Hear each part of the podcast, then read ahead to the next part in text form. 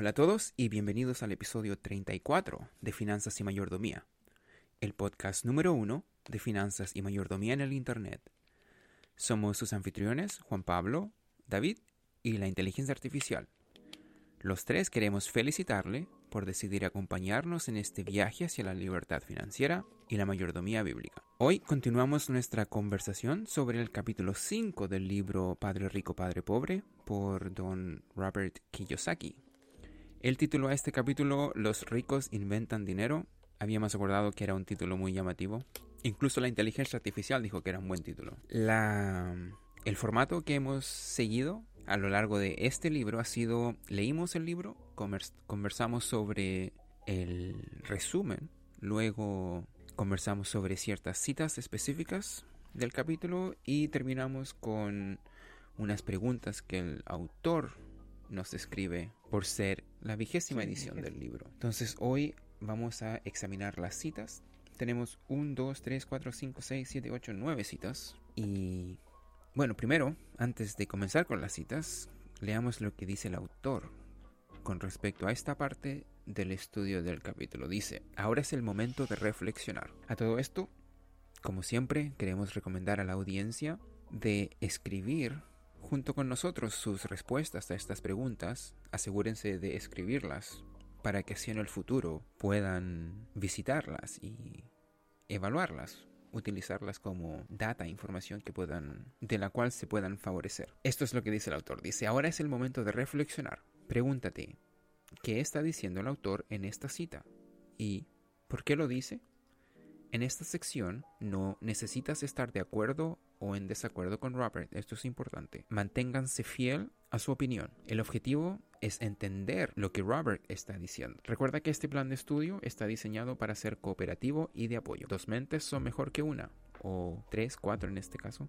Si no entiendes lo que dice Robert, no lo evites. Pide ayuda para entenderlo. Tómate tu tiempo para discutir cada cita hasta que la entiendas. Ahí cuando dice pide ayuda para entenderlo, que nos escriban, tienen dudas. Sería, sería fascinante que comenzara esa, ese tipo de interacción. Tengo que admitir que estaría muy feliz si esa fuera nuestra realidad. Tenemos que interactuar con la audiencia. Entonces, comenzamos la primera cita. A menudo, en el mundo real, no son los listos los que salen adelante, sino los audaces. Esta cita trae, me recuerda a la conversación de 30 minutos que tuvimos en el episodio anterior. Sí, yo estuve analizando el cómo tengo que editarlo. Soy yo el que edito, público. no es ni la inteligencia artificial ni Juan Pablo los que editan. Es David.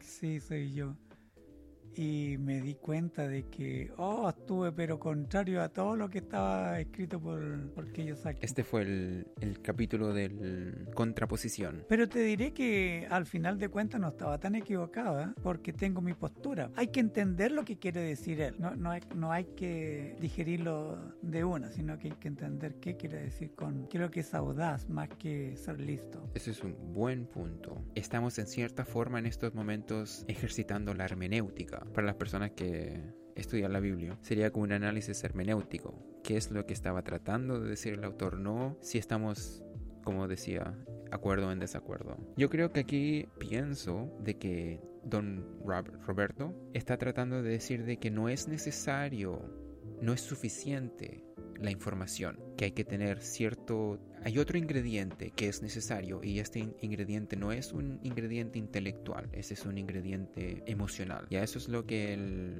le llama la, el ser audaz. Y es como, en cierta forma, lo mejor, y esto sería mi interpretación, sería como el yin y el yang o una balanza que, que, no está ni para un lado ni para el otro. Ahí, ahora me voy a poner a analizar y dar mi opinión. Pero a lo mejor valga la pena porque igual es importante, no es difícil caer en el error del entender el beneficio del argumento contrario, ideólogo. Esta palabra me gusta mucho en inglés porque, bueno, yo trato de no serlo trato de no ser un ideólogo. Sí, pero es básicamente una persona que es, eh, o no una persona, sino que es la imposibilidad o la dificultad de poder entender la posición opuesta. Ah, claro, sí, por ejemplo, las personas de, de máxima derecha que no logran entender el argumento de la derecha, o perdón, de la izquierda, o viceversa, exactamente. No es, no es lo mismo decir de que uno tiene que, para no ser un, un, ideólogo, uno tiene que creer que todo está correcto o que todo está equivocado. No, es simplemente la, la habilidad de No, entender la posición. ¿no? Bueno, yo sí tratase de entender esto de acuerdo a lo que conversé en el, ejemplifiqué en el episodio pasado, listos podrían ser todas aquellas personas que ya conocen las leyes, las curas, los principios que rigen el dinero. Y audaces son aquellos que lo ponen en práctica. Entonces sí, sí es muy cierto que el mundo real no solo es de aquellos que tienen el conocimiento, sino de aquellos que teniendo el conocimiento lo ponen en práctica. En el mundo de las finanzas, sobre todo. Es interesante porque el dicho es la práctica hacia el maestro, no, no el conocimiento. La, la sabiduría es práctica, no es conocimiento. Quien va a enseñar sabiduría es porque la ha vivido. Continuemos con la otra cita. No se olviden de escribir sus respuestas. Pongan, hagan un pause. Pause. escriban de forma bien detallada. No, no sean tímidos. La próxima cita se- es como un tipo de complementación a la que acabamos de leer. Creo que está incluso en el mismo párrafo. E incluso la tratamos en el episodio pasado. También. Dice, como profesor, reconocí que eran el miedo excesivo y la duda sobre uno mismo los mayores detractores del genio personal. Me partía el corazón ver que los estudiantes conocían las respuestas, pero carecían del valor para actuar en consecuencia. Es la extrema timidez. Tampoco extrema, sino que timidez. Lamentablemente es el...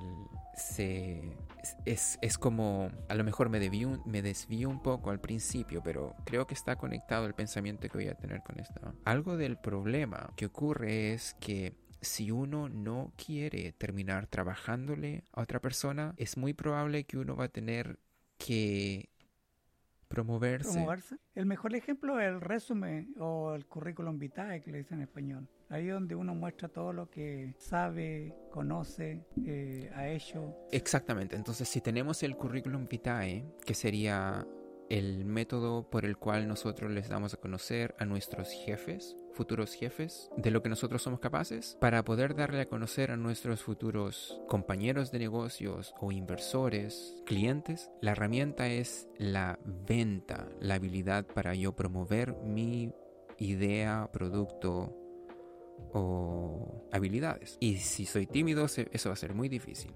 De una forma bien práctica, un buen primer paso para poder llegar a la libertad financiera sería desarrollar la personalidad para que uno deje de ser tímido, no tenga ese miedo a, a demostrar que es capaz de hacer algo. Muy, muy importante eso. ¿Qué piensa usted que don Roberto quería ¿Qué decir? puedo decir yo? Yo tengo una experiencia de vida respecto a esto, ya que él habla sobre el miedo excesivo y, y la timidez. Bueno, la verdad que fue una vivencia.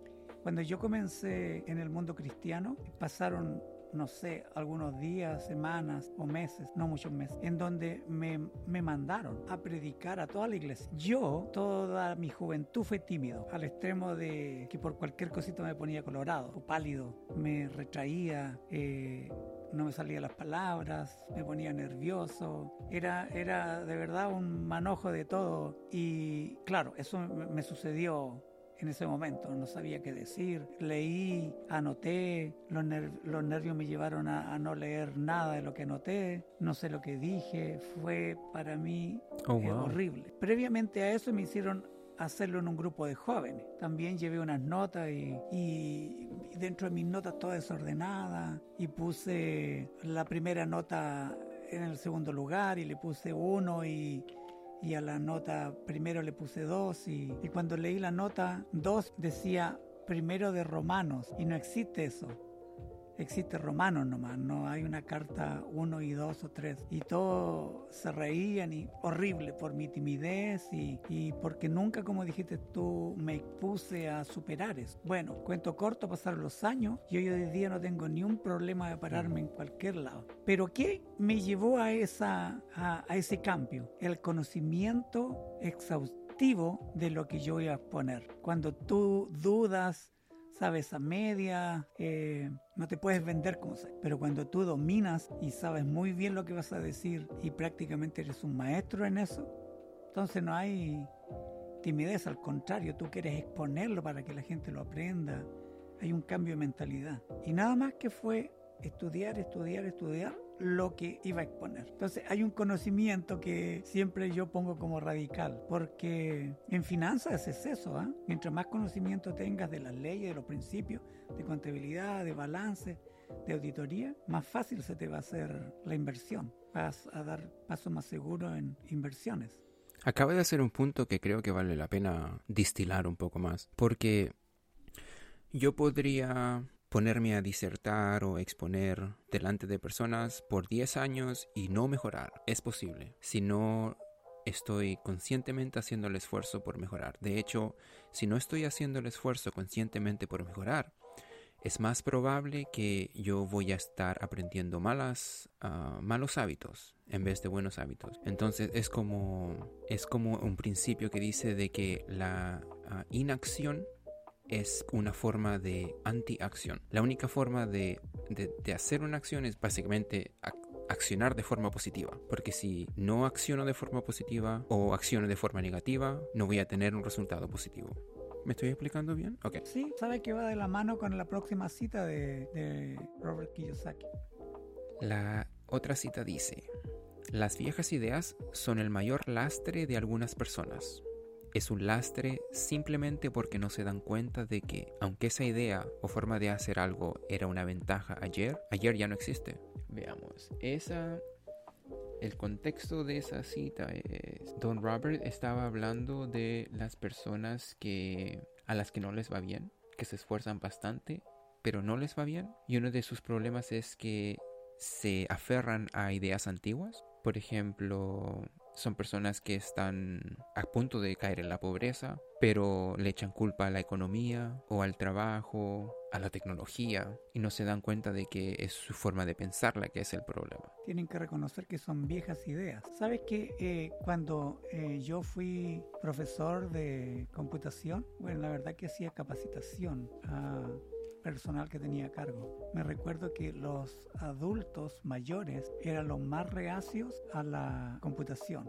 a la tecnología, a las nuevas herramientas que se le entregaban para efectuar su, su labor ya computarizada. Y era muy difícil para ellos hacerle cambiar esa mentalidad. Tenían destreza porque eran agilísimos para lo que desempeñaban, pero cuando tú le entregabas algo nuevo, ellos como que retrocedían. Y eso está comprobado hasta científicamente, de que todo cambio el ser humano tiende a como petrificarse, a no asimilarlo. Se opone, sí. y, en, y en finanzas, si uno no cambia de idea de acuerdo a, la, a lo nuevo que se le está entregando, porque una, una cosa es que, que alguien diga, ah, no, yo pienso así, y te, y te entregan otra idea, y tú dices no, a que tú la recibas y la analices y veas si es verdad o no, porque es justo que, que corresponde ese análisis, ¿cierto? No puedes tragarte todo porque... Exacto. de, hecho, de hecho, Robert dice eso, dice de que uno tiene que, que, analizar las ideas o técnicas, métodos. Pero lo interrumpí. Bueno, eh, eh, veíamos el caso de, a ver, déjame recordar, de Sears y de Blockbuster. Yo me recuerdo que cuando estaba en Boston había una tienda de libros inmensa. Barnes Nobles. Tenía cafetería, Barnes Nobles. Me encantaba esa tienda. Y tú te das cuenta, es, es algo para amantes de aquellos que, que les gusta el libro de papel y, y tomarse un café. Pero que vendan, aunque tienen eh, tienda online, Amazon lo superó por lejos. Yo entiendo cuando alguien quiere, ok, ya, voy a, voy a tener este estilo de de venta y no van a ir más allá. Pero si ellos dicen, no, queremos ser mejor y, crecer y, tener el mismo estilo del, de los 90, entonces aquí, aquí ya se está dando la, las viejas ideas. Bueno, y, y, aparte de que tienen ese inteligencia artificial, ¿cómo se dice? Duty. Mi deber, sabía esa palabra yo. Es el deber de las personas encargadas del negocio de buscar formas de mantenerse en el mercado. Yo me recuerdo, siempre traigo a mi papá porque es uno, uno de los mejores ejemplos que, que he visto. Me recuerdo cuando yo era pequeñito, pequeñito, Estoy hablando por la época del 70 y mi papá, la forma de, de, recaudar el trigo era a través de todos los vecinos con caballos y hacían una trilla, me recuerdo que se llamaba. Bien tradicional. Y era la forma de, de la cosecha. Y habían orquestas, eh, de hecho mi familia todavía hace eso, y es una como una forma de recordar el, los tiempos de antaño. Pero bueno, yo crecí y ya estaba mayorcito ya, y cuando iba a ver a mi papá ya había una máquina trilladora, una inmensa máquina, ya no había ese, ese gran número de personas, no, era una máquina que cortaba todo el trigo, lo, lo almacenaba, o sea, todo automatizado. Entonces, las viejas ideas son el mayor lastre de alguna persona, porque no se dan cuenta de que aunque esa idea o forma de hacer algo era una ventaja en el pasado y quedó en el ya pasado. no lo es. Las finanzas hoy en día es todo computarizado. ¿Te recuerdas cuando se compraba, no sé si tú estuviste en ese tiempo, cuando se compraba una acción antiguamente? Había un broker por teléfono, eran poquititos los que tenían acceso a eso. Ya, y ahora uno, cada, cada persona tiene un acceso a todos los mercados Una a través del teléfono. ya. ¿Vamos a la otra? La, la próxima cita dice, ¿por qué quieres aumentar tu inteligencia financiera? Porque quieres ser el tipo de persona que crea su propia suerte. Ah, nos trae al hombre más rico de Babilonia, la suerte. Yo diría,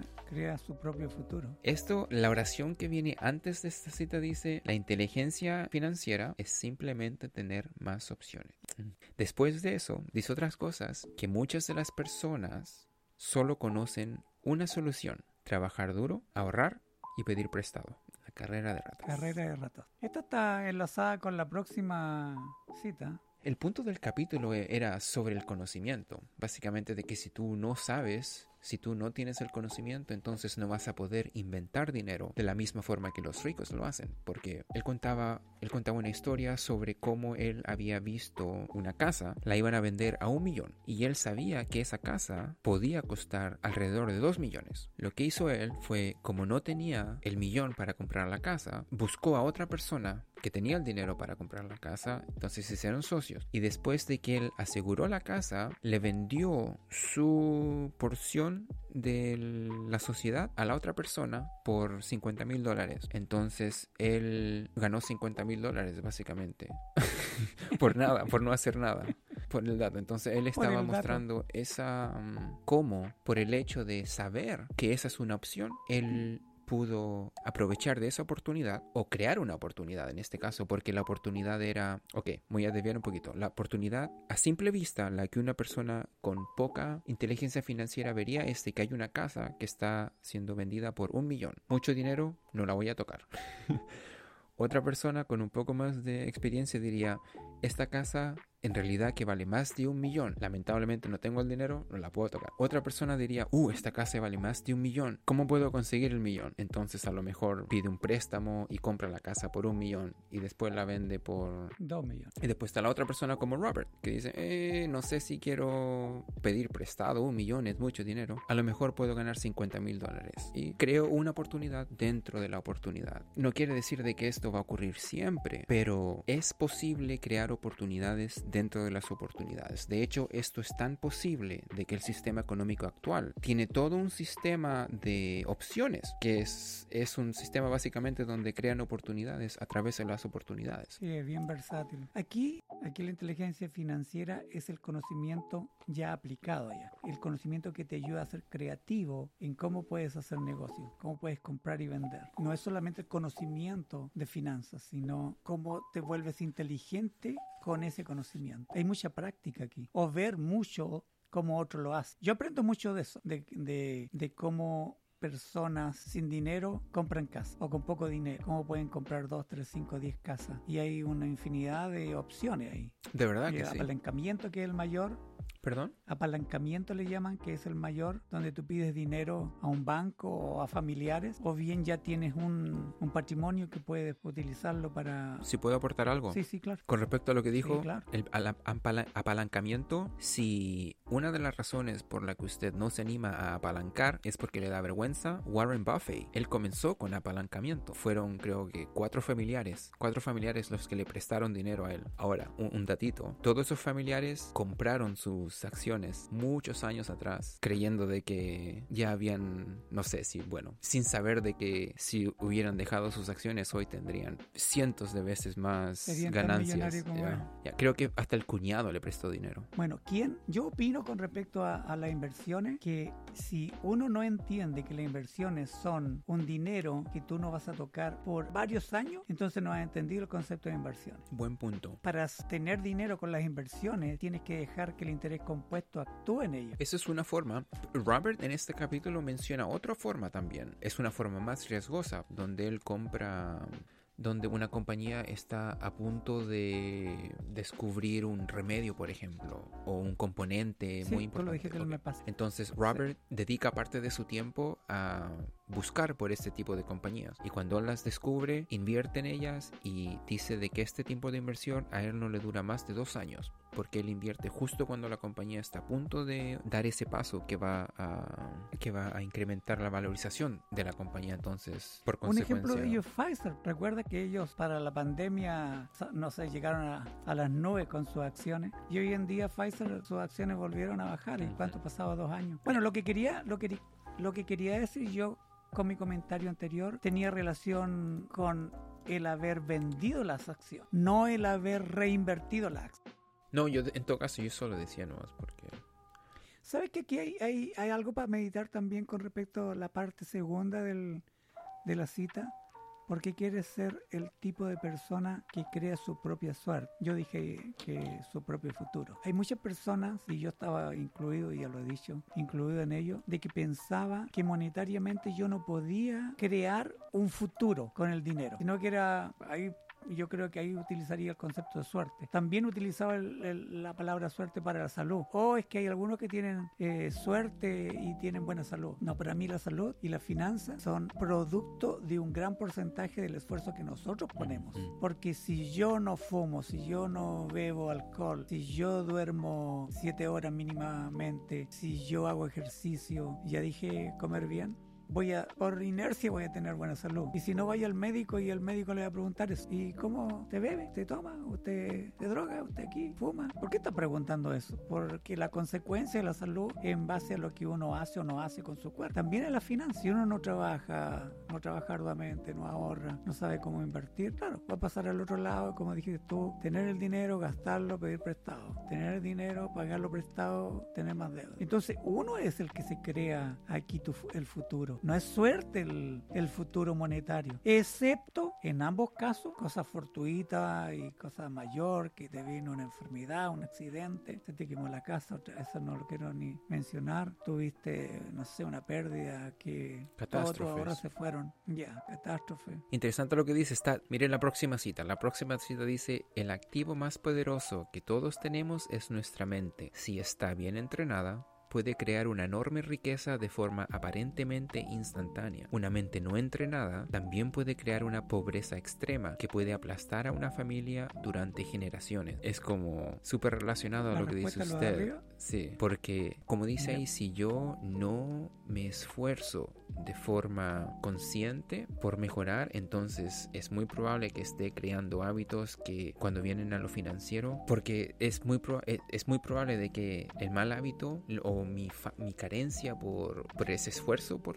por mejorar va a hacer de que yo empeore. Y el punto que hace de que eso dura durante generaciones, una pobreza extrema que puede aplastar una familia durante generaciones. Me gustaría hacer un punto aquí que me cuando yo me enteré de cuando yo leí esto, aún pienso en ese momento porque de verdad que me dejó con la boca abierta. Leí, leí de que no sé si este es el verdadero número, pero la- las proporciones están correctas. Entonces, un infante que aprende a hablar en un hogar con los dos padres, que son dos profesionales, va a ser expuesto a 5.000 palabras al día. Un niño que aprende a hablar en una casa con dos padres que no son profesionales, va a ser expuesto creo que a 3.000 palabras al día. Un niño que aprende a hablar en una casa con un solo padre es expuesto a 1.000 palabras al día.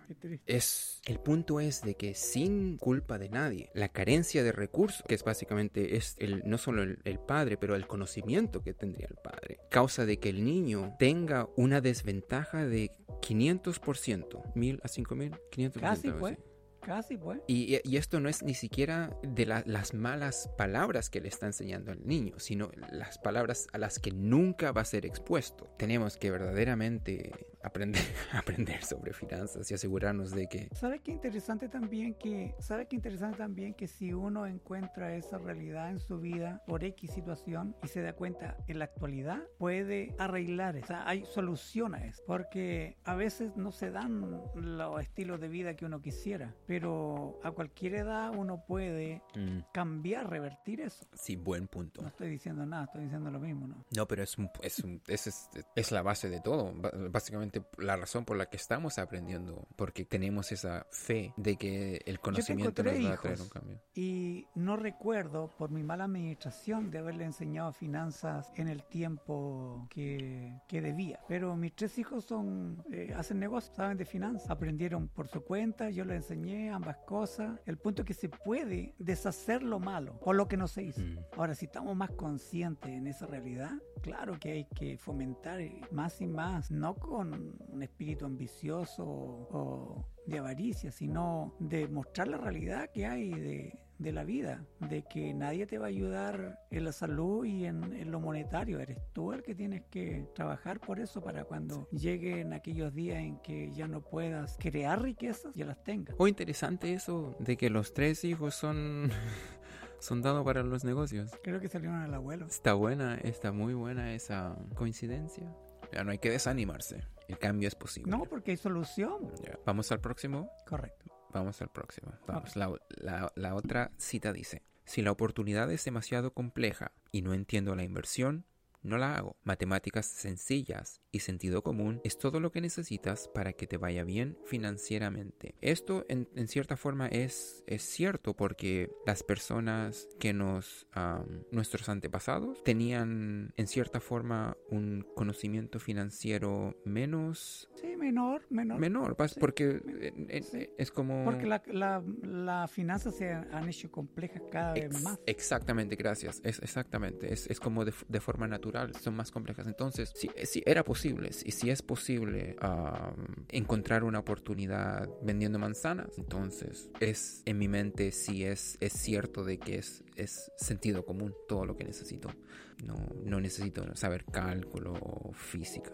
Yo recuerdo cuando era joven que conocí a un señor que él, él comentaba de que eh, él tenía una empresa de transporte, eh, transportaba acero de una gran empresa que había en la zona. Sí, él, él, bueno, tomaba, tomaba el, el acero de esa empresa y en sus camiones la llevaba donde los licitaban. Bueno, y él, él comentaba de que él comenzó casi con una bicicleta, por decir una cosa. Con un burrito, Mm. vendió el burrito, compró una bicicleta, la bicicleta compró un autito pequeño, y tú sabes, ese cuento de, de cómo uno va surgiendo de a poco. Pero lo que quiero llegar de que cuando yo lo conocí, la hija, gracias a Dios, fue a estudiar a la Universidad de Ingeniería Comercial. Y era ella ahora la que administraba Nice.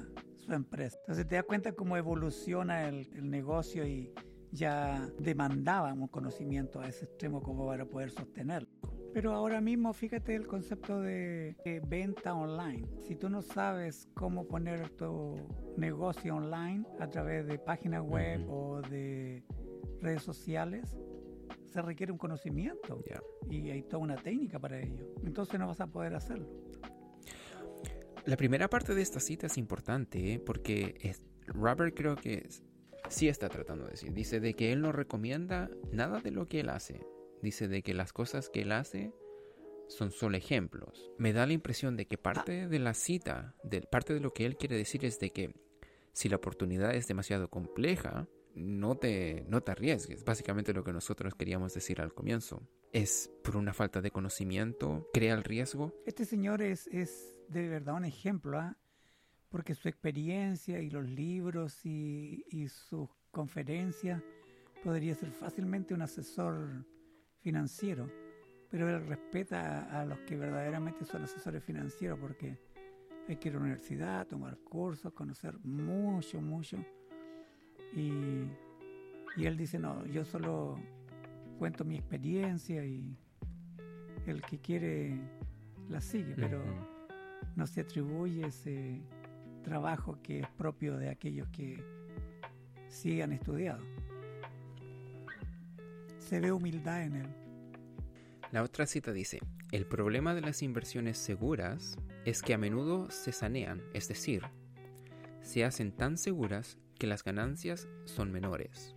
Como no podemos escribir o mostrar comillas, la palabra seguras lleva comillas. Inversiones, comillas, seguras. Seguras entre comillas. Tengo algo que decir aquí. Cuando él habla de seguras, de que la hacen seguras, él lo que quiere decir es la- las inversiones que, que proponen las grandes instituciones financieras están hechas de tal forma, están hechas de una forma que minimizan el riesgo. Y la única forma de lograr eso, de minimizar el riesgo, bueno, y una de las de los efectos secundarios de minimizar el riesgo es que disminuyen las ganancias de forma es Balance. un balance que, que se crea de forma Lo que innata. hablábamos de la Coca-Cola. ¿Qué, qué era eso? que decíamos que la Coca-Cola es una inversión segura por el historial que hay. Eh, bueno, no quiero repetir lo mismo, pero Coca-Cola es lleva años no con una curva presiva, sino que sube paso a paso. No hay no hay inversión segura, pero hay, hay algunas que son más seguras que otras, podríamos decir. Que a lo largo de la historia el mercado ha, Siempre ha subido. ha aumentado. Sí. Algo más que dice, que dice uh, Robert acerca de esto. Él dice, si las personas no están versadas en estos sujetos, como la inversión, entonces obviamente estas personas deben seguir estándares más dogmáticos, que lo son, juega a la segura, diversifícate y solo invierte en inversiones seguras. Ahí es donde nos vamos todos al Standard Poor's. Para Robert eso es una inversión más dogmática, es como lo más tradicional. A él aparentemente no, no está muy de acuerdo con esas inversiones, pero él no dice que están malas, porque la analogía que utiliza Robert, bueno, él utiliza la siguiente analogía, él dice las inversiones seguras, ah, entre comillas, las inversiones seguras, serían como el equivalente, sería como comprar tu computador, un computador ya prefabricado. Esa sería una inversión segura. Pero existe otro tipo de personas de cuando compran un computador, en vez estas personas construyen su propio computador.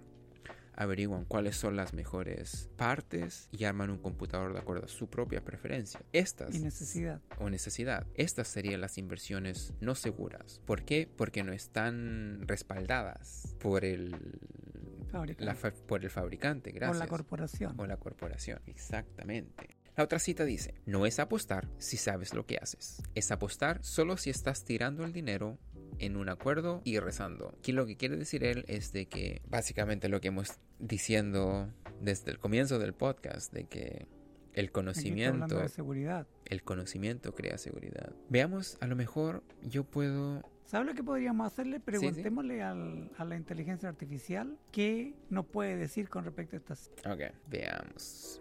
La inteligencia artificial dice, creo que esta cita es muy acertada. La diferencia entre apostar y simplemente tirar el dinero a la basura es la investigación y la preparación. Si sabes lo que estás haciendo, tienes más probabilidad de ganar. Si solo estás tirando el dinero en un acuerdo y rezando, es más probable que pierdas. La cita también destaca la importancia de la estrategia. Si tienes un plan, tienes más probabilidades de tomar decisiones informadas. Si simplemente estás apostando al azar, es más probable que cometas errores. Por supuesto, incluso si sabes lo que estás haciendo y tienes una estrategia, siempre hay un elemento de riesgo en las apuestas o inversiones. Sin embargo, si tomas el tiempo para aprender y prepararte, puedes aumentar tus posibilidades de ganar. Aquí tienes algunos consejos para invertir con éxito. Haz tu investigación. Aprende todo lo que creas sobre el evento o el juego en el que estás invirtiendo. Crea una estrategia. Decide qué tipo de inversión vas a hacer y cómo vas a gestionar tu dinero. Sé disciplinado. No te dejes llevar por la emoción y no inviertas más dinero del que puedes permitirte perder. Si sigues estos consejos, estarás en mejor posición para ganar dinero invirtiendo. Muchas gracias, inteligencia artificial. Yo diría que en resumen, la clave para no apostar con nuestras finanzas es la educación, entender lo que estamos haciendo y tomar decisiones financieras basadas en un análisis sólido, en lugar de depender de la suerte o de la incertidumbre. Lo que hemos ha- hablado desde, desde que comenzamos el podcast, si no hay educación y no cambiamos nuestra manera de pensar, nues- nuestros paradigmas, nuestra ignorancia, es difícil cambiar nuestra persona Por eso es que uno de los, de los primeros, aunque no muy agradables, experiencias que tenemos en la vida es salir a, a educarnos. ¿Qué tipo de educación? Es fundamental, pero lo que, de- lo que tenemos que adquirir de eso es que no tenemos que dejar de, de aprender. La disciplina es muy importante también. Sí, de hecho, cualquier ciencia que tú estudies en una institución académica superior te obliga a tener una estructura disciplinada de tantas horas que tienes que tomar clase, tantas horas estudiar, eh, eh, evaluaciones. Y se van a los No, es detalles también. Te, te obligan a escribirla. Hay que, hay que Claro, escribir. sobre todo ya. escribir. En, en el nivel superior es mucho escribir. Yo diría más escri- leer y escribir, porque eso es lo que te va a llevar a razonar. Y sin olvidar de poner en práctica todo, porque yo puedo aprender mucha inversión y nunca invierto. Aprender del ahorro y nunca ahorro. Ya no hay que olvidar la primera cita. Puedo aprender a ser muy buen trabajador y nunca he trabajado. Trabajar. Solo he estudiado, ¿no? ¿Nos quedan dos citas? Quedan dos. La, la penúltima cita dice, las grandes oportunidades no se ven con los ojos, se ven con la mente. Bien profunda. La- nuevamente reforzando lo que hemos dicho en todas las respuestas. Por eso el título, Los ricos crean dinero. Porque un rico no necesariamente puede tener todas las ideas, pero sí puede tener el dinero para contratar a aquel que tenga una u otra idea. De hecho, eso es lo que hacen los países ricos. Estados Unidos, donde vivimos, ¿qué es lo que hacen? Buscan alre- alrededor del mundo, a través de las universidades, a todas las mentes brillantes para que vengan a estudiar aquí. Buen punto. Sí, porque no necesariamente el presidente, que podríamos decir la máxima cabeza de la nación, es, o no, yendo a la parte financiera mejor. Eh, Elon Musk no sabe. eh, Elon Musk, por ejemplo, cuando hizo este loop, no, ¿cómo se llamaba eso que hicieron en California, en, Boring Company, en Las Vegas? No, en Las Vegas. No, ¿en dónde lo hicieron? En San Francisco, creo. el túnel. Un hoyo.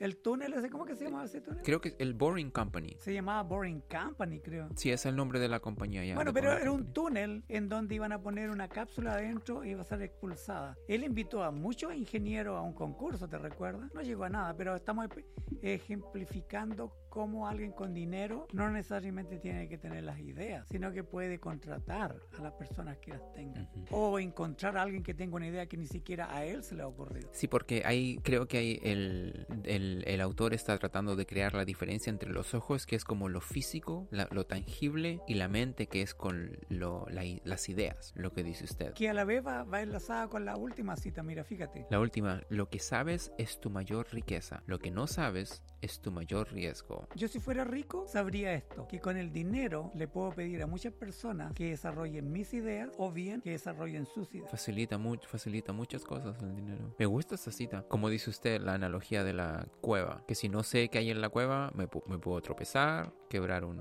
un tobillo, caer, o me muerde un murciélago con rabia. Pero si sé lo que hay Y adentro, lo peor de todo es que puede llegar a tener tal magnitud de miedo que ni siquiera entro. poner un pie ahí. Ese sería el peor. Y ahí, pues, supongámosles que había un, un tesoro dentro de la cueva y no, solo por mi miedo a entrar, me lo perdí. Pero la analogía trata de las finanzas, así que si hay un tesoro. Oh, ya. Yo, yo puse esa analogía, esa parábola, lo que sea, que, que el temor no nos deja conocer todo este mundo financiero para salir de cualquier estado que esté. Y comenzamos diciendo esclavitud financiera, ¿recuerdan? Hacia la libertad financiera. Puede que alguien ya siempre ha ahorrado, pero no sabe cómo invertir, todavía tiene miedo a la inversión o a trabajar el dinero él, ella. Por eso lo que sabes es tu mayor riqueza. Si tú tienes dinero y no sabes, ese dinero se, se va a petrificar ahí. Pero si sabes cómo multiplicarlo, Se va a desvaluar por la se inflación si no, si no lo inviertes. ya. Se nos acabaron las citas y se nos acabó el tiempo. Ojalá que la audiencia haya logrado escribir todas sus respuestas. Si aún no lo han logrado, tienen tiempo. La idea es que aprendas. Sí, de verdad, escriban sus respuestas. No tienen que mostrársela a nadie, pero el solo hecho de escribirlo es inexplicable el efecto que va, va a tener en sus, en sus vidas. ¿Qué más que decir sobre esto? No, ya terminamos la cita. Terminamos. Perfecto. El próximo episodio va, sobre, va a ser sobre preguntas. Son preguntas, ya, preguntas específicas que nos va a hacer Don Robert. Tuvieron, buen, tu- tuvieron bien buenas las citas. Sí. Están reforzando todo lo que nosotros estamos haciendo, enseñando. Me gusta mucho cómo nos obliga a hacer introspección. A mí me lleva cada vez más a aprender y aprender. Sí, es enriquecedor. Sobre todo cuando se ignora el tema. Ok. Y así llegamos al final de otro episodio de Finanzas y Mayordomía. Espero que hayan disfrutado de este episodio tanto como nosotros. Quisiéramos invitarle a que lo comparta con sus familiares y amigos. Comente, estamos en todas las redes sociales. Y por supuesto, suscríbase. Y regálenos un me gusta. Recuerde que puede encontrar nuestro podcast en Spotify, Apple Podcasts, YouTube, Google, Amazon Music y Audible, entre otros. También en formato de video a través de YouTube Podcasts, YouTube Shorts y TikTok. Ahora sí, nos despedimos. Muchas gracias y nuevamente felicitaciones por acompañarnos en nuestro viaje hacia ese lugar donde el dinero trabaja para nosotros, llamado libertad financiera. Nos vemos en el próximo episodio. Hasta pronto. Bye.